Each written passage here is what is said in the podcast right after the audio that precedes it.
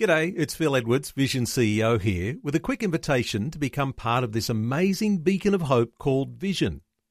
Together we can put our love into action to help people of all kinds build or rebuild their lives on the truth of God.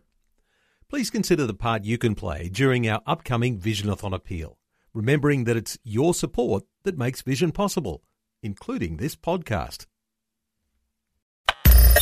Audio on demand from Vision Christian Media. How do you build hope? Well, here's something that might surprise you. Hope grows in the garden of adversity. Oh, we might wish it was the opposite. Why not let our hope grow in a time of pain free serenity? Pastor Greg Laurie says that's not God's design, and Father knows best. Hope actually gets stronger when things get harder. But you must turn to God, not turn away from God.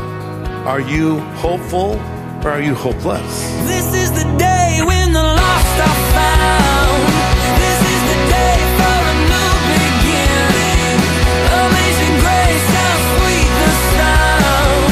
Oh, can you hear all the angels are singing?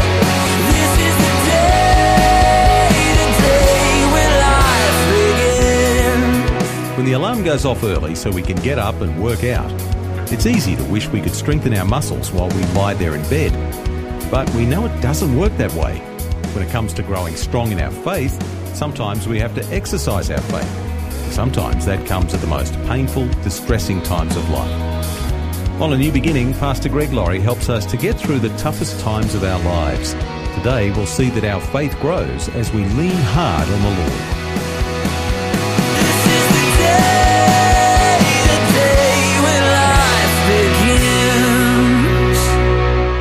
Here before us in John 11 is a story of a loved one dying. It's a story of severe grief that accompanies the death of someone you love. It's also a story of how Jesus reacts in such situations, and it tells us how God can actually be glorified through difficult circumstances. But it's also a hopeful message. So we will remember that no matter what we're going through, God is going to be with you. He'll give you the strength you need in your hour of need. Not necessarily before, never after, but he'll give you what you need when you need it. This is the story of Mary, Martha, and Lazarus. Now, these people were personal friends of Jesus Christ. And he would go to their home in Bethany when he would be going into Jerusalem. Whenever he went into Jerusalem, there was conflict, there was drama, there were things going on. So he'd go hang out with his friends first. And by the way, Martha was a killer cook. And I'm sure he loved her food, as did his 12 buddies he took with him everywhere he went. So he'd just show up and Martha would whip him up a feast and Jesus liked to spend time in their home. And it could be accurately said that Mary, her sister Martha, and their brother Lazarus were personal friends of Jesus Christ. I think that's an important thing to note. And so as our story picks up, uh, hardship has come their way. Sickness has invaded their home. John 11. Now a certain man was sick.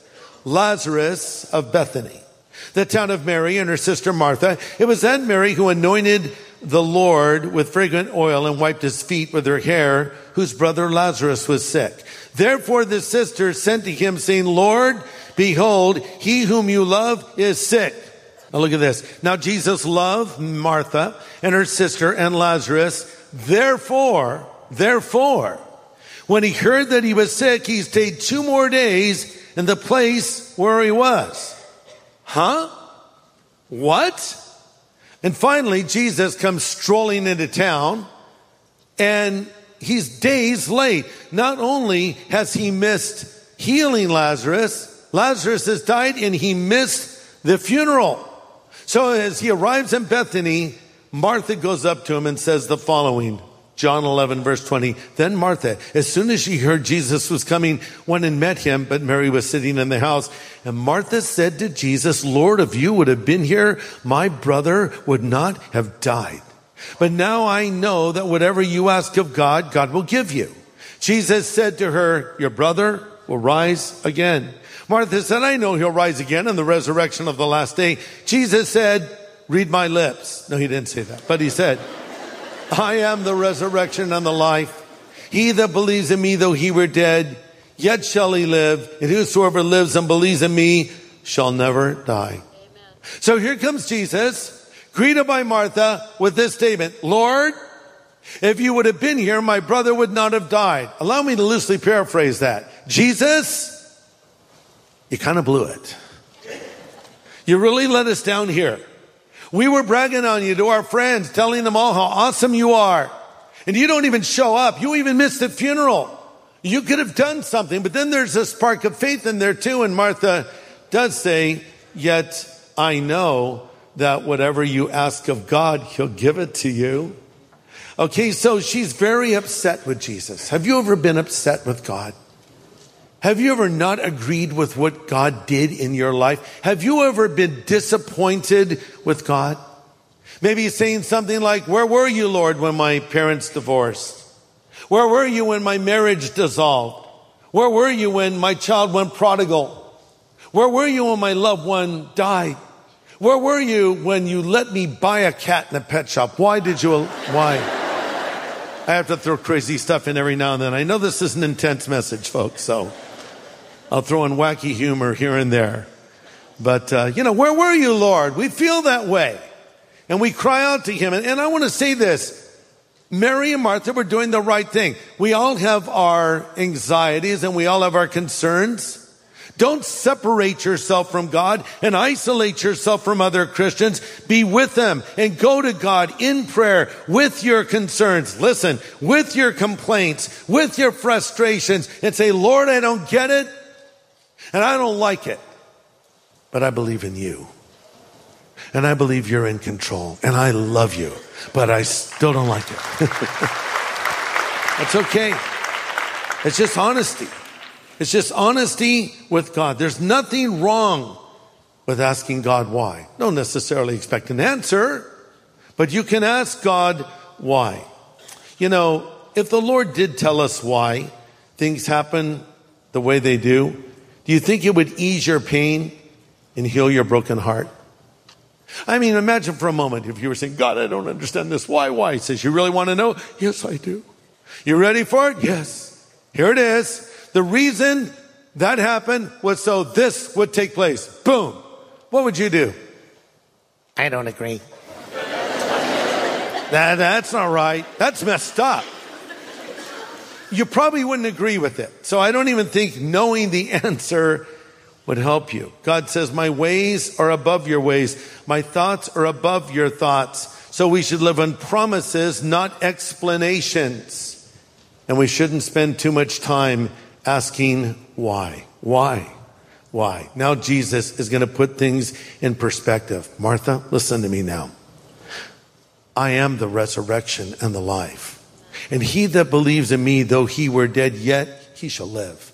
And whosoever lives and believes in me shall never die. Martha, listen. Death is not the end. This is the promise of God for all of us. And this is why we as Christians have hope. Everything doesn't end when I leave this earth. Oh yes, my physical life ends, but I am a soul in a body and I live on in eternity. And one day heaven, according to scripture, is going to come down to the earth. Heaven and earth will become one. God has a future and a hope for every one of his followers. That's why we have hope in a seemingly hopeless world. Okay, let's go back to John 11 verse 32. And when Mary came where Jesus was, she saw him falling down at his feet saying, Lord, if you would have been here, my brother would not have died. Therefore, when Jesus saw her weeping and the Jews who came with her weeping, he groaned in his spirit and was troubled. And he said, where have you laid him? They said, come and see. Now here's the shortest verse in the Bible. Jesus wept. Two words. Jesus wept. Then the Jews said, oh, see how he loved him? You know, men have a harder time in general than women expressing their feelings and emotions. Girls do it so well. We so admire you. We don't understand you, but we admire you. The way you're just talking and t- have 12 girls talking at the same time, understanding each other. We're really perplexed when you all go to the bathroom together. That makes no sense to men. I'm going to the bathroom. Who wants to go? I'll go. And you all go. We're like, guys would never do that ever. We're embarrassed if we see each other in the bathroom. Oh, hi. but girls, a girl will say to a girl, I love you so much. I love you. I love you. I love you. Love, love, love. Guys are like, and we do feel love. We feel love for our brothers. We feel love for our, our wives. We feel love for a lot of people. It's just harder for us to say it. That's all. So we'll punch each other. Love you, bro. You know? Come on. We're messed up. Let's just admit it. And it's really hard for a man to cry, generally. And some would even say it's not masculine to cry. For anyone who would say it is not masculine for a man to cry, I have a two word answer Jesus wept. Thanks for joining us today. You're listening to A New Beginning with Pastor Greg Laurie. He's the senior pastor of Harvest Christian Fellowship in Riverside, California, USA. And he's continuing a message called Hope for Hurting Hearts, encouraging us to be hopeful, not hopeless. Let's continue. God can be glorified through human suffering and bring good out of bad. God can be glorified through human suffering and bring good out of bad. Mary and Martha wanted a healing. Jesus wanted a resurrection. He wanted to do more than they wanted him to do. You know, there are many times God wants to do way more than you're asking for. The Bible says in Ephesians 3:20, he is able to do exceedingly above and beyond that which we could ask or think. So don't limit God by your unbelief. Maybe you have a bill due. You need $942.76 to pay it. So you go to the Lord, Lord, I need this much money. Well, would you provide it? Well, don't limit him. Say, Lord, if you want to throw in five extra grand, I'm good. You know, whatever you want to do. Now, I'm sort of being a little humorous there, but the point is, he might want to do more than you're asking for. You say, Lord, here's my need. I bring it before you, but I know you can do exceedingly above and beyond that which I could ask or think. Here's the thing about hope. You think, where, how do you get hope? How do you build hope? Well, you need sunshine, lollipops, rainbows, and a couple of unicorns, right? They're not real, by the way, but don't tell that to little girls. But the point is, we think, oh, all the good times, all the happy times will bring hope. Not really. Here's something that might surprise you. Hope grows in the garden of adversity. Hope actually gets stronger when things get harder. See, that doesn't make any sense to me. Well, listen, the Bible says this in Romans 5 3. We glory in tribulations, which means we're happy when things are hard. That's not easy knowing that tribulation produces perseverance or endurance, and endurance produces character, and character produces hope. You see, when a Christian suffers and still glorifies God, it reassures the rest of us that there will never be a valley so deep that God will not get us through it. It reminds us that our faith is real and will sustain us in our hour of need. When you're going through hardship, that's when you're going to find out how real your faith actually is. Okay, I've been saying these things for years. I've been telling these things to other people. Now it's time for me to get on this little bridge called faith and put my full weight on it. And I had to do that. And that bridge did hold me up because everything God says in His Word is true and my faith grew stronger and my hope burned brighter. And it can happen for you as well. But you must turn to God, not turn away from God. See, that was a smart thing about Mary and Martha. They went to the Lord, and that's where you need to go with your pain right now. And I'm asking you in closing, are you hopeful or are you hopeless? I talked about the hopeless generation. They have probably more materially than any generation that's ever existed. They're very, you know, iPads. Now I'm talking about the pets have iPads now, you know. Everybody has uh, all these great things, and so many of them are just, I, am you know, they have high suicide rate. What's going on? I think it's because there's all these bright, shiny, dazzling things, and they quickly see the emptiness of all of it, and they're wondering, is there more to life than this? Well, there is, but it's not in stuff. It's in a relationship with God. You know, when you're young, you say, well, I'm not that happy now, but one day when I graduate from high school, I'll, I'll be happy. I'll be fulfilled. And you graduate. Well, I need to graduate from college and you do that. Well, I need to get married. Then you get married and you're like, huh, uh,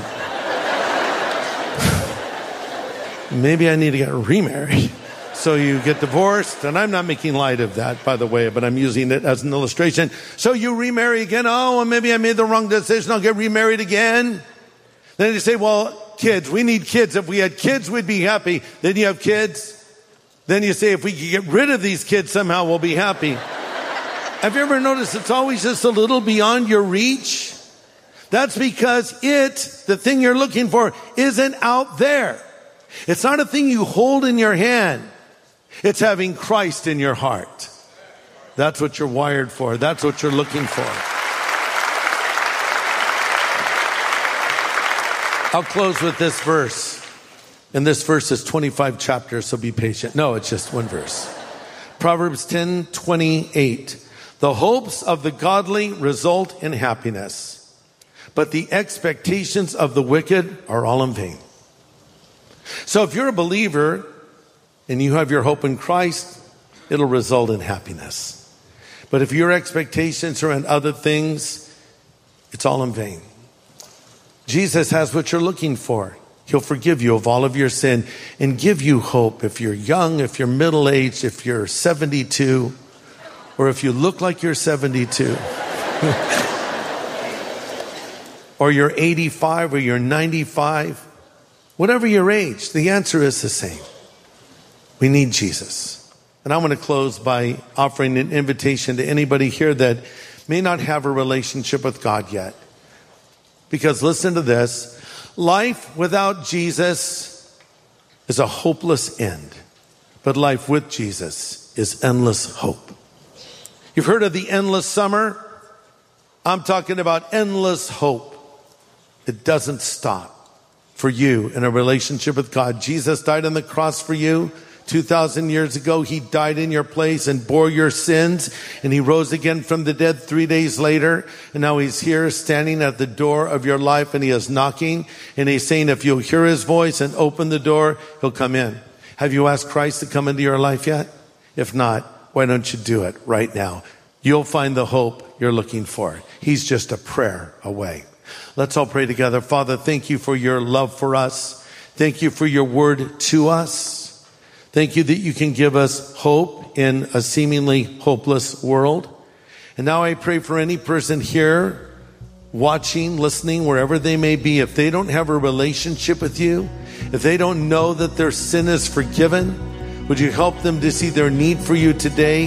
Help them to come to you and believe in you, we ask. Amen.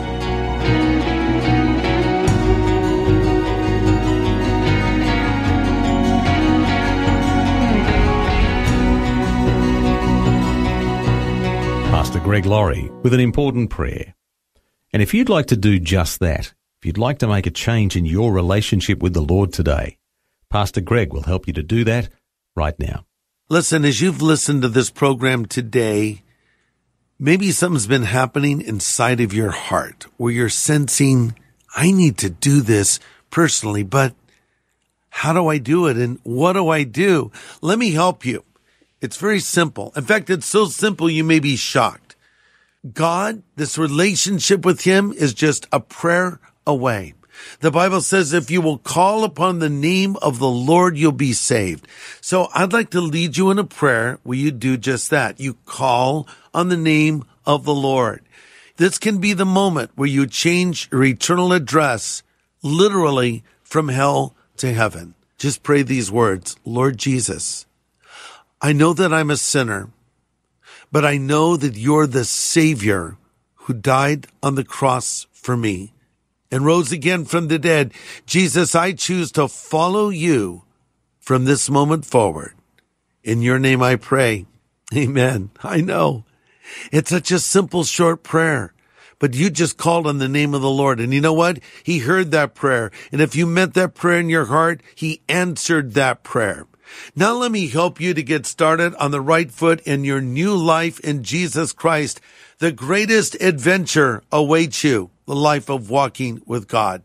I want to send you what we call a new believer's growth path. And let me be the first to say to you, congratulations and welcome to the family of God. Thanks, Pastor Greg. and we'd love to send you some resource materials to help you in your new relationship with the Lord. We call it our New Believers Growth Packet. We'll be glad to send it to you free of any charge or obligation. It'll help answer some of the questions you might have and help you build a solid foundation for your faith. Just ask for the New Believers Growth Packet when you contact us on 1800 00 50 11. Well, on Monday, some practical insights on the value of the church in each of our lives. We'll see how church is a family where every member plays an important part. More on that on Monday on A New Beginning. In the meantime, have a great weekend.